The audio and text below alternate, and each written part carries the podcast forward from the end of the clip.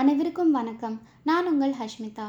பொன்னியின் செல்வனில் இதுவரை நாம் கேட்டது, இன்றிரவு 12 நாழிகைக்கு அனுராதபுரத்தில் சிம்மதாரை தடாகத்துக்கு அருகில் நான் வர வேண்டுமென்று பகவானுடைய பாதமலர்கள் எனக்கு அறிவித்தன என்றார் பொன்னியின் செல்வர். இப்பொழுது தொடர்ந்து கேட்போம். அத்தியாயம் 34, அனுராதபுரம். சூரியன் அஸ்தமனமாகும் சமயத்தில் அவர்கள் அனுராதபுரத்தை அணுகினார்கள். இலங்கை தீவின் தொன்மைமிக்க அத்தலைநகரத்தை சற்று தூரத்திலிருந்து பார்த்தபோதே வந்தியத்தேவன் அதிசய கடலில் மூழ்கி பேசும் சக்தியை இழந்தான். அனுராதபுரத்தை பற்றி அவன் பலர் சொல்ல கேள்விப்பட்டதுண்டு. அந்நகரை பற்றி அவர்கள் செய்த வர்ணனைகளிலிருந்து அதன் தோற்றம் இப்படி இருக்கும் என்று அவன் கற்பனை செய்து பார்த்ததும் உண்டு. ஆனால் அவனுடைய கற்பனைகளை எல்லாம் அந்த மாநகரம் விஞ்சியதாய் இருந்தது. அம்மம்மா, இதன் மதில் சுவர்தான் எத்தனை பெரியது! எப்படி இருபுறமும் நீண்டு கொண்டே செல்கிறது! எந்த இடத்திலே அச்சுவர் வளைந்து திரும்புகிறது என்று தெரிந்து கொள்ளவும் முடியவில்லையே. மதில் சுவருக்கு உள்ளே எத்தனை எத்தனை கோபுரங்களும் ஸ்தூபங்களும் மண்டப சிகரங்களும் தலை தூக்கி கம்பீரமாக நிற்கின்றன. ஒன்றுக்கொன்று அவை எவ்வளவு தூரத்தில் நிற்கின்றன!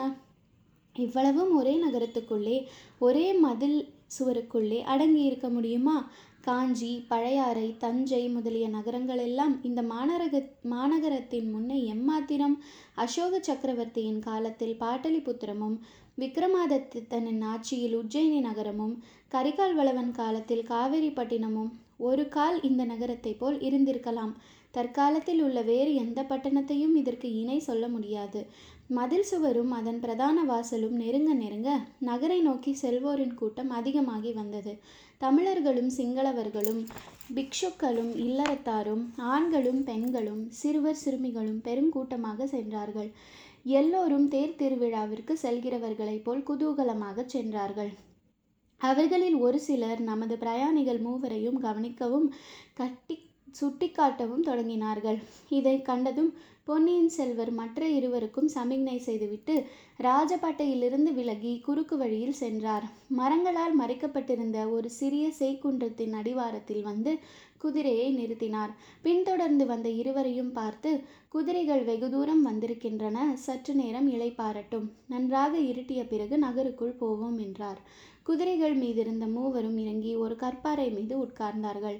இவ்வளவு கூட்டமாக ஜனங்கள் போகிறார்களே, இன்றைக்கு இந்த நகரத்திலும் ஏதாவது உற்சவமோ என்று வந்தியத்தேவன் கேட்டான். இந்த நாட்டில் நடக்கும் திருவிழாக்களுக்குள்ளே பெரிய திருவிழா இன்றைக்குத்தான் என்றார் இளவரசர். ஈழ நாட்டில் ஏதோ யுத்தம் நடக்கிறது என்று கேள்விப்பட்டேன். இங்கே வந்து பார்த்தால் ஒரே உற்சவமாயிருக்கிறதே என்றான் வந்தியத்தேவன். பழையாறையில் ஸ்ரீஜெயந்தி உற்சவம் நடந்தது என்று நீர் சொல்லவில்லையா? ஆமாம், ஆனால் பழையாறை சோழ நாட்டில் இருக்கிறது, அனுராதபுரம் ஈழ நாட்டில் இருக்கிறது. அதனால் என்ன? சோழ நாட்டிலும் சுந்தர சோழ சக்கரவர்த்தியின் ஆட்சிதான், ஈழ நாட்டிலும் அவருடைய செங்கோல் ஆட்சிதான். ஆனால் இந்த நாட்டில் இன்னும் பகைவர்கள் இருக்கிறார்களாமே. பகைவர்கள் எங்கேயோ இருக்கிறார்கள். அதற்கு இங்குள்ள ஜனங்கள் என்ன செய்வார்கள்? போர்க்களத்தில் போர் நடக்க வேண்டியதுதான், ஊர்ப்புறத்தில் உற்சவமும் நடக்க வேண்டியதுதான். திருமலை, நீ என்ன சொல்கிறாய் என்றார் இளவரசர். இங்கே வெளிப்பகைவர்கள் இருந்தால் அங்கே உட்பகைவர்கள் இருக்கிறார்கள். வெளிப்பகைவர்களை காட்டிலும் உட்பகைவர்களையே அபாயமானவர்கள். ஆகையால் இளவரசர், இந்த நாட்டிலேயே உற்சவமும் யுத்தமும் நடத்தி கொண்டிருப்பது நல்லது என்று அடியேன் சொல்லுகிறேன் என்றான் ஆழ்வார்க்கடியான். அழகாய்தான் இருக்கிறது. வெளிப்பகைவர்களை விட உட்பகைவர்களே அபாயகரமானவர்கள் என்றால் அங்கேதானே நம் இளவரசர் இருக்க வேண்டும். அபாயம் அதிகம் உள்ள இடமே வீர புருஷர்கள் இருக்க வேண்டிய இடம் அல்லவா என்றான் வந்தியத்தேவன். வீரம் என்றால் அசட்டுத்தனமாக சதிகாரர்களிடமும் கொலைகாரர்களிடமும் போய் அகப்பட்டு கொள்ள வேண்டும் என்று அர்த்தமா?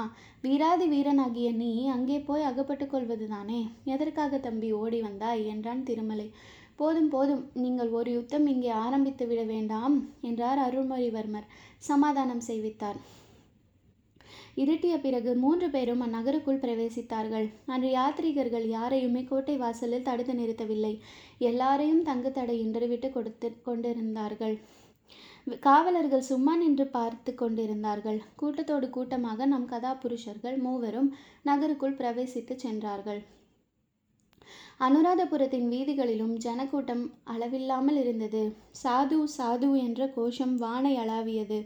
ஆங்காங்கே பல மாட மாளிகைகளும் விஹாரங்களும் இடிந்து கிடப்பதை வந்தியத்தேவன் கண்டான். இடிந்து போன பல கட்டிடங்கள் புதுப்பிக்கப்பட்டிருப்பதையும் பார்த்தான். புதுப்பிக்கும் திருப்பணி இளவரசர் கட்டளையின் பெயரிலே தான் நடந்திருக்க வேண்டும் என்று தீர்மானித்து கொண்டான். இப்படியெல்லாம் இவர் செய்து வருவதன் நோக்கம்தான் என்ன? ஜெயிக்கப்பட்ட நாட்டின் மக்களுக்கு இவர் ஏன் இவ்வளவு சலுகை காட்டுகிறார்? 1000 ஆண்டுகளாக தமிழகத்துடன் அடிக்கடி சண்டை போட்டு வருகிறார்கள் இந்த சிங்கள அரசர்கள். இத்தகைய நெடுங்கால பகைவர்களின் தலைநகரத்தை அழித்து கொளுத்தி தரைமட்டமாக்குவதற்கு மாறாக இடிந்து போன கட்டிடங்களை புதுப்பித்து திருவிழாக்கள் நடந்த இவர் அனுமதித்து வருகிறாரே, இது என்ன அதிசயம்? இதில் ஏதோ மர்மம் இருக்கத்தான் வேண்டும். அது என்னவா இருக்கும்? வந்தியத்தேவனுடைய உள்ளத்தில் ஒரு விந்தையான எண்ணம் உதித்தது. ஆம் ஆம், அப்படித்தான் இருக்க வேண்டும். சோழ நாட்டில் இவருக்கு உரிமை எதுவும் இல்லை. பட்டத்திலவரசர் ஆதித்த கரிகாலர் இருக்கிறார். அவருடன் போட்டியிட மதுராந்தக தேவர் இருக்கிறார். ஆகையால் இந்த மா இலங்கை தீவில் இவர் ஒரு தனி ராஜ்யத்தை ஸ்தாபித்து சுதந்திர மன்னராக விரும்புகிறார் போலுமென். யார் கண்டது? இவருடைய விருப்பம் நிறைவேறினாலும் நிறைவேறலாம். குழந்தை ஜோதிடர் சொன்னார் அல்லவா, அருள்மொழிவர்மர் தூர்வ நட்சத்திரம் போன்றவர், அவரை நம்பினவர்களுக்கு ஒரு குறையும் இல்லை என்று அத்தகைய வீர புருஷரிடம் தான் வந்து சேர்ந்து விட்டதை நினைத்து அவனுடைய உள்ளம் மகிழ்ச்சியால் பூரித்தது. வெளிப்புறங்கள் இடிந்து இருளடைந்திருந்த ஒரு பழைய மாளிகையின் வாசலில் வந்து அவர்கள் நின்றார்கள். குதிரைகளின் மீதிருந்து இறங்கினார்கள். அந்த இடம் முக்கியமான வீதிகளிலிருந்து சற்று ஒதுக்குப்புறமாக இருந்தது. ஆகையால் அங்கே ஜனக்கூட்டம் இல்லை. இளவரசர் 3 தடவை கையை தட்டினார். உடனே இந்திரஜாலத்தினால் நடந்தது போல் அந்த மாளிகையின் ஒரு பக்கத்தில் கதவு திறந்து வழி உண்டாயிற்று. ஆட்கள் யாருமே இருந்ததாக தெரியவில்லை. இளவரசர் இருட்டிலேயே நுழைந்து மேலே சென்றார். வந்தியத்தேவன் பின்னால் திரும்பி குதிரைகளின் கதி என்னவென்று ஆவலுடன் பார்த்தான். இளவரசர் குதிரைகளுக்கு வழி தெரியும் என்று கூறி வந்தியத்தேவனை கையை பிடித்து கொண்டு இழுத்து சென்றார். சற்று தூரம் இருளிலேயே நடந்தார்கள். பிறகு மினுக்கு மினுக்கென்று வெளிச்சம் தெரிந்தது. பின்னர் பிரகாசமான ஒளி தென்பட்டது. அது ஒரு பழைய காலத்து அரண்மனையின் உட்புறம் என்று வந்தியத்தேவன் கண்டான். இங்கே கொஞ்சம் ஜாக்கிரதையாகவே இருக்க வேண்டும். மகாசேனர் சக்கரவர்த்தியின் அந்தப்புறம் இது. திடீரென்று சக்கரவர்த்தி விஜயம் செய்து நம்மை துரத்த பார்த்தாலும் பார்ப்பார் என்றார் இளவரசர். மகாசேனர் என்பவர் யார் என்று வந்தியத்தேவன் கேட்டான். மகாசேனர் 600 ஆண்டுகளுக்கு முன்னால் இந்த இலங்கை ராஜ்யத்தை ஆண்ட சக்கரவர்த்தி. அவர் பொதுஜனங்களுக்கு பல நன்மைகளை செய்தார். ஆகையால் அவருடைய ஆவி இந்த நகரத்தின் இன்னமும் உலாவிக் கொண்டிருப்பதாக ஜனங்கள் நினைக்கிறார்கள். அவருடைய ஆவியானது துணி இல்லாமல் குளிரில் கஷ்டப்பட்டு போகிறதே என்று மரக்கிளைகளின் துணிகளை கட்டி தொங்க விடுகிறார்கள். இந்த அரண்மனையில் அவருக்கு பிறகு யாரும் வசிப்பதில்லை. வெறுமனேதான் விட்டு வைத்திருக்கிறார்கள் என்றார் இளவரசர். இளவரசருக்கும் அவருடன் வந்தவர்களுக்கும் பணிவிடை செய்ய அங்கு ஏவலாளர் இருந்தார்கள். குளித்து உணவருந்திய பிறகு மூவரும் அந்த அரண்மனையின் உச்சி மாடத்துக்கு சென்றார்கள். அவர்கள் இருந்த இடத்திலிருந்து சுற்றுப்புறம் எங்கும் பார்க்கலாம், ஆனால் அவர்களை கீழேயுள்ளவர்கள் பார்க்க முடியாது. அப்படிப்பட்ட இடத்தில் போய் அமர்ந்தார்கள். ஐயா, 12 நாழிகைக்கு எங்கேயோ வரும்படி புத்தர் சிலை செய்து சொன்னதாக கூறினீர்களே என்று வந்தியத்தேவன் கேட்டான். இன்னும் நேரம் இருக்கிறது. சந்திரன் இப்போதுதானே உதயமாயிருக்கிறான். அதோ அந்த தாகப்பாவின் உச்சிக்கு நேரே சந்திரன் வந்ததும் புறப்பட்டு விடுவோம் என்றார் இளவரசர். அவர் சுட்டிக்காட்டிய இடத்தில் ஒரு பெரிய குன்று போன்ற தாகப்பா ஸ்தூபம் நின்றது. புத்தர் பெருமானுடைய திருமேனியின் துகளை அடியில் வைத்து எழுப்பிய ஸ்தூபங்களால் ஆதலால் அவை தாது கற்பம் என்று அழைக்கப்பட்டன. தாது கற்பம் என்னும் பெயர்தான் பின்னர் தாகப்பா ஆயிற்று. எதற்காக இவ்வளவு பெரிய கட்டிடங்களை கட்டினார்கள் என்று வந்தியத்தேவன் கேட்டான். முதலில் புத்தர் எவ்வளவு பெரியவர் என்பதை ஜனங்களுக்கு உணர்த்துவதற்காக இவ்வளவு பெரிய சின்னங்களை நிர்மாணித்தார்கள். பின்னால் வந்த அரசர்களோ தாங்கள் எவ்வளவு பெரியவர்கள் என்பதை காட்டுவதற்காக முன்னால் கட்டியிருந்த ஸ்தூபங்களை காட்டிலும் பெரிதாக கட்டினார்கள் என்றார் இளவரசர். சிறிது நேரத்துக்கெல்லாம் சமுத்திரத்தின் கொந்தளிப்பை போன்ற பேர் இரைச்சல் ஒன்று கேட்டது. வந்தியத்தேவன் இரைச்சல் வந்து திக்கை திரும்பி பார்த்தான். தூரத்தில் ஒரு பெரிய சேனா சமுத்திரத்தை போன்ற பெருங்கூட்டம் வீதிகளில் முடிவில்லாத நீண்டு போய் கொண்டிருந்த ஜனக்கூட்டம் வருவது தெரிந்தது. அந்த ஜனசமுத்திரத்தின் நடுவே கரிய பெரிய திமிங்கலங்கள் போன்று 100கணக்கில் யானைகள் காணப்பட்டன. கடல் நீரில் பிரதிபலிக்கும் விண்மீன்களைப் போல் 1000 தீவர்த்திகள் ஒளி வீசின. ஜனங்களோ லட்சக்கணக்கில் இருந்தார்கள். வந்தியத்தேவன், இது என்ன பகைவர்களின் படையெடுப்பை போலல்லவா இருக்கிறது என்றான். இல்லை இல்லை, இதுதான் இந்த இலங்கை நாட்டிலேயே மிகப்பெரிய உற்சவமாகிய பெரஹராத் திருவிழா என்றார் இளவரசர். ஊர்வலம் நெருங்கி வர வர வந்தியத்தேவனுடைய வியப்பு அதிகமாகி கொண்டிருந்தது. அந்த மாதிரி காட்சியை அவன் தன் வாழ்நாளில் பார்த்ததில்லை. முதலில் சுமார் 30 யானைகள் அணிவகித்து வந்தன. அவ்வளவும் தங்க முகப்படாங் களினால் அலங்கரிக்கப்பட்ட யானைகள். அவற்றில் நடுநாயகமாக வந்த யானை எல்லாவற்றிலும் கம்பீரமாக இருந்ததுடன் அலங்காரத்திலும் சிறந்து விளங்கியது. அதன் முதுகில் நவரத்தினங்கள் இழைத்த தங்கப்பெட்டி ஒன்று இருந்தது. அதன் மேல் ஒரு தங்க குடை கவிழ்ந்திருந்தது. நடுநாயகமான இந்த யானையை சுற்றியிருந்த யானைகளின் மீது புத்த பிக்ஷுக்கள் பலர் அமர்ந்து வெள்ளிப்பிடி போட்ட வெண் சாமரங்களை வீசிக்கொண்டிருந்தார்கள்.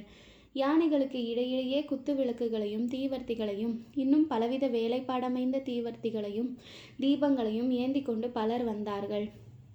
கரிய குன்று களையொத்த யானைகளின் தங்க முகபாடங்களால் மற்ற ஆபரணங்களும் பிக்ஷுக்களின் கைகளில் இருந்த அந்த வெண் சாமரங்களும் பல தீபங்களின் ஒளியில் தகதகவென்று பிரகாசித்து கண்களை பறித்தன. யானைகளுக்கு பின்னால் ஒரு பெரும் ஜனக்கூட்டம். அந்த கூட்டத்தின் மத்தியில் சுமார் 100 பேர் விசித்திரமான உடைகளையும் ஆபரணங்களையும் தரித்து நடனம் ஆடிக்கொண்டு வந்தார்கள். அவர்களில் பலர் உடுக்கையை போன்ற வாத்தியங்களை தட்டி கொண்டு ஆடினார்கள். இன்னும் பல வகை வாத்தியங்களும் முழங்கின. அப்பப்பா ஆட்டமாவது ஆட்டம்! கடம்பூர் அரண்மனையில் தேவராளனும் தேவராட்டியும் ஆடிய வெறியாட்டமெல்லாம் இதற்கு முன்னால் எங்கே நிற்கும்? சில சமயம் அந்த ஆட்டக்காரர்கள் விற்றென்று வானில் எழும்பி சக்கரகாரமாக 2-3 தடவை சுழன்றுவிட்டு தரைக்கு வந்தார்கள். அப்படி அவர்கள் சுழன்ற போது அவர்கள் இடையில் கொஞ்சம் கொஞ்சமாக தொங்கிக் கொண்டிருந்த துணி மடிப்புகள் பூச்சரக் குடைகளைப் போல சுழன்றன. இவ்விதம் 100 பேர் சேர்ந்தாற்போல் எழும்பி சுழன்று விட்டு கீழே குதித்த காட்சியை காண்பதற்கு 2 கண்கள் போதவில்லைதான். 2000 கண்களாவது குறைந்தபட்சம் வேண்டும். ஆனால் அத்தகைய சமயங்களில் எழுந்த வாத்திய முழக்கங்களை கேட்பதற்கோ 2000 செவிகள் போதமாட்டா. நிச்சயமாக 2 லட்சம் காதுகளேனும் வேண்டும். அப்படியாக உடுக்கைகள், தந்துபிகள், மத்தளங்கள், செப்புத்தாளங்கள், பறைகள், கொம்புகள் எல்லாம் சேர்ந்து முழங்கி கேட்போர் காதுகள் செவிடுபட செய்தன. அந்த ஆட்டக்காரர்களும் அவர்களை சுற்றி நின்ற கூட்டமும் நகர்ந்ததும் மற்றும் 30 யானைகள் முன்போலவே ஜாஜ்வல்யமான ஆபரணங்களுடன் வந்தன.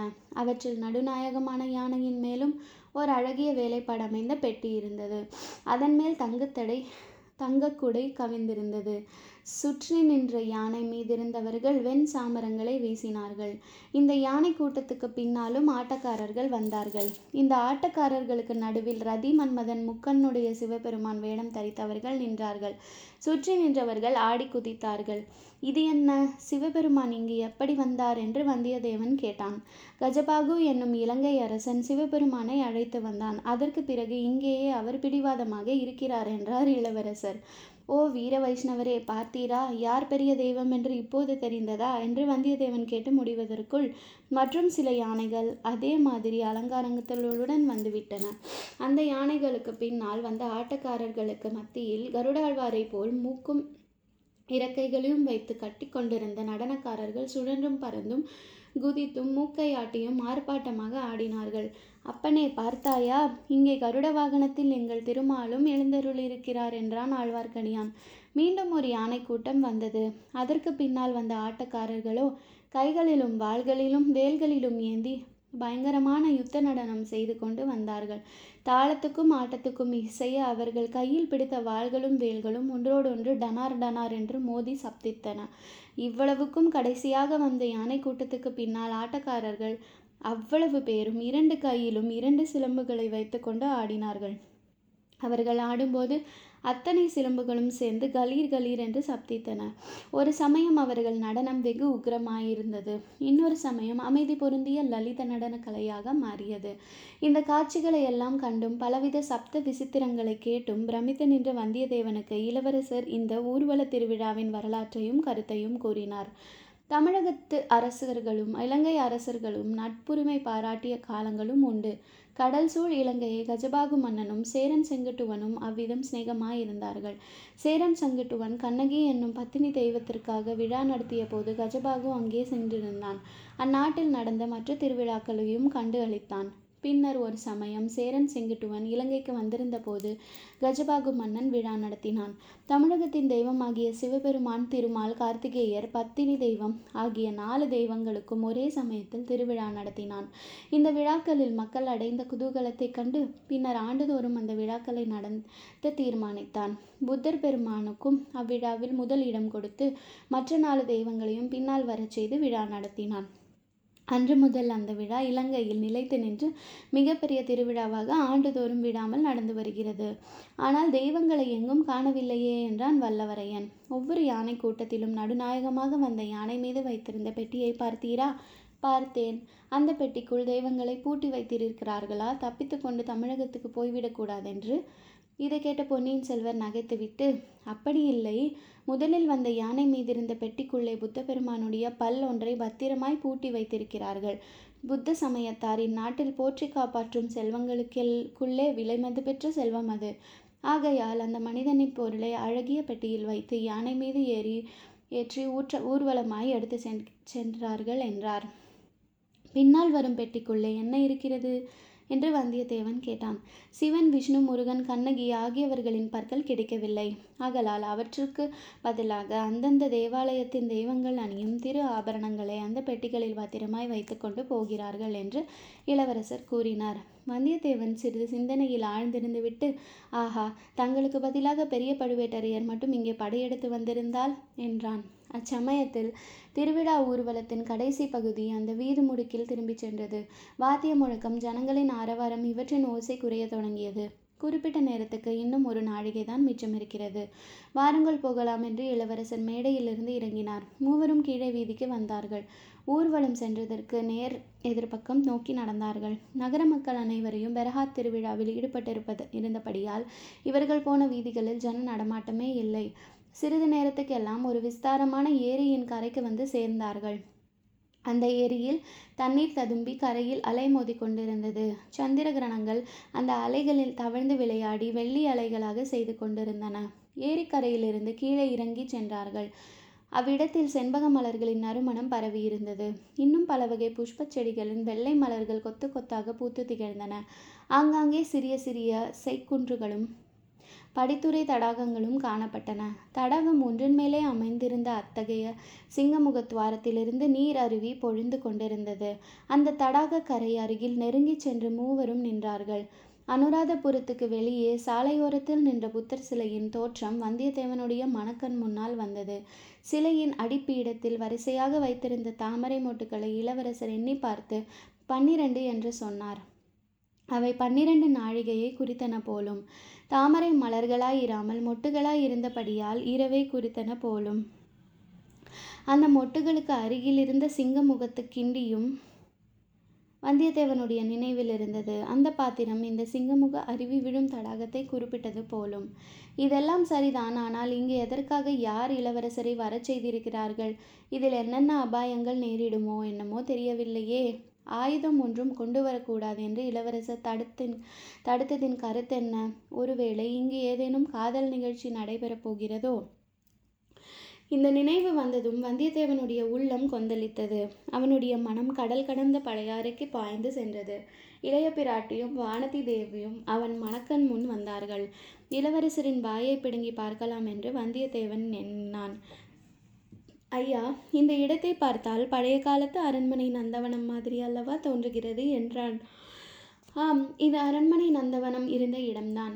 1000 ஆண்டுகளுக்கு முன்னால் இந்த நந்தவனத்தையொட்டி துஷ்ட கமனுவின் அரண்மனை இருந்தது. அதோ பார், இன்னமும் அந்த அரண்மனையில் சில பகுதிகள் அழியாமல் இருக்கின்றன என்றார். வந்தியத்தேவன் அங்கே சற்று தூரத்தில் தெரிந்த பழைய அரண்மனை மாடங்களை பார்த்துவிட்டு, அந்த கட்டிடங்கள் அரண்மனை அந்தப்புறமாய் இருந்திருக்கலாம். இந்த தடாகத்தில் அரசிலங்குமாரிகள் இறங்கி ஜலக்கிரீடை செய்து மகிழ்ந்திருப்பார்கள் என்றான். இந்த நந்தவனத்திலே நடந்த அதிசயமான சம்பவம் வேறொன்றுண்டு. 1000 வருஷத்துக்கு முன்னால் நடந்தது. துஷ்ட கமனு மன்னனின் புதல்வன் சாலி என்பவன் இங்கே ஒரு நாள் உலாவிக் கொண்டிருந்தான். ஒரு பெண் இந்த தடாகத்தில் தண்ணீர் மொண்டு புஷ்ப செடிகளுக்கு ஊற்றி கொண்டிருப்பதை கண்டான். அந்த பெண்ணிடம் காதல் கொண்டான். அவள் ஒரு சண்டாள பெண் என்றும் அவள் பெயர் அசோகமாலா என்றும் அறிந்தான். சண்டாள பெண்ணாய் இருந்தாலும் அவளையே மணந்து கொள்வேன் என்று பிடிவாதம் பிடித்தான். அப்படியானால் நீ சிம்மாசனம் ஏற முடியாது என்று தந்தை கூறினார். சிம்மாசனம் வேண்டாம், எனக்கு அசோகமாலா தான் வேண்டும் என்று சாலிவாகனன் பிடிவாதமாக கூறிவிட்டான். இந்த உலகத்தில் இன்னொரு ராஜகுமாரனால் இப்படி கூற முடியும் என்று தோன்றுகிறதா? இவ்வாறு பொன்னியின் செல்வர் கூறிய போது கோடிக்கரை கடலில் படகு செலுத்திய சமுத்திரகுமாரியின் நினைவு வந்தியத்தேவனுக்கு வந்தது. ஆஹா, ஒருவேளை இவரும் அந்த பெண்ணை நினைத்து கொண்டுதான் இந்த கதையை சொல்லுகிறாரா என்ன? பூங்குழலியின் பேச்சை எப்படி எடுக்கலாம் என்று அவன் எண்ணிக்கொண்டிருந்த போது அங்கே ஓர் அதிசயம் நிகழ்ந்தது. சிங்கத்தாரை தடாகத்தின் பின்புறச் சுவரில் உட்பக்கம் குழிவாக அமைந்து அதற்குள்ளே இருவர் அமரும்படியான ஒரு கல்லாசனம் இருந்தது. அப்படி அமைந்திருந்த அறையின் ஓரத்தில் திடீரென்று விளக்கு வெளிச்சம் காணப்பட்டது. விளக்கை பிடித்து கொண்டிருந்தவரின் கரம் முதலில் வெளிவந்தது. பிறகு புத்த புக்ஷு ஒருவரின் திருமுகமும் காணப்பட்டது. வந்தியத்தேவன் அந்த இந்திரஜால காட்சியை அடங்கா வியப்புடன் பார்த்து கொண்டு நின்றான். மேலே என்ன நடக்கப் போகிறது என்று தெரிந்து கொள்ளும் ஆர்வத்தினால்தான் அவன் மூச்சும் சிறிது நேரம் நின்றது. தொடர்ந்து கேளுங்கள். நன்றி, வணக்கம்.